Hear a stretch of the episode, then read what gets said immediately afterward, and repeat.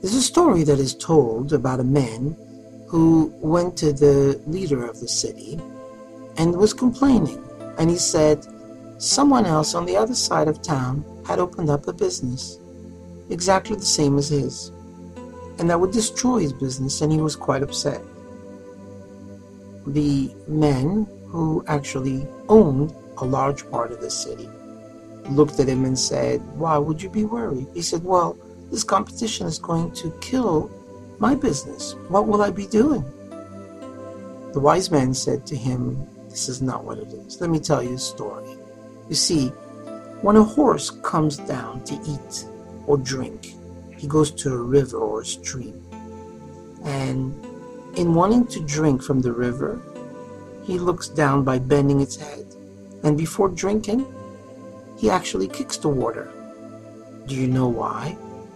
The man answered, I don't. He says, Well, I'll tell you why the horse kicks the water. He said, It kicks it because the horse thinks that the face that it sees in the water is someone else's. And the horse gets upset and says, How could it be taking my space? This other horse doesn't belong here. And so he kicks it. And the water becomes muggy.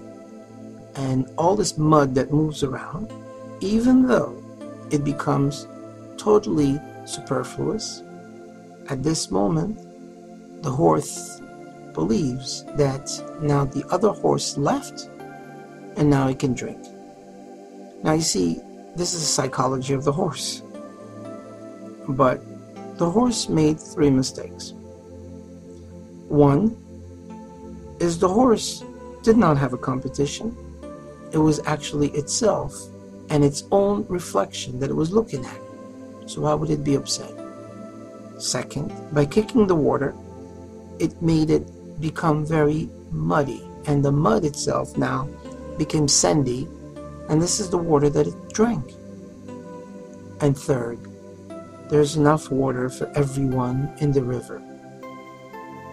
Most jealousy is all about this. To be jealous doesn't make anybody successful.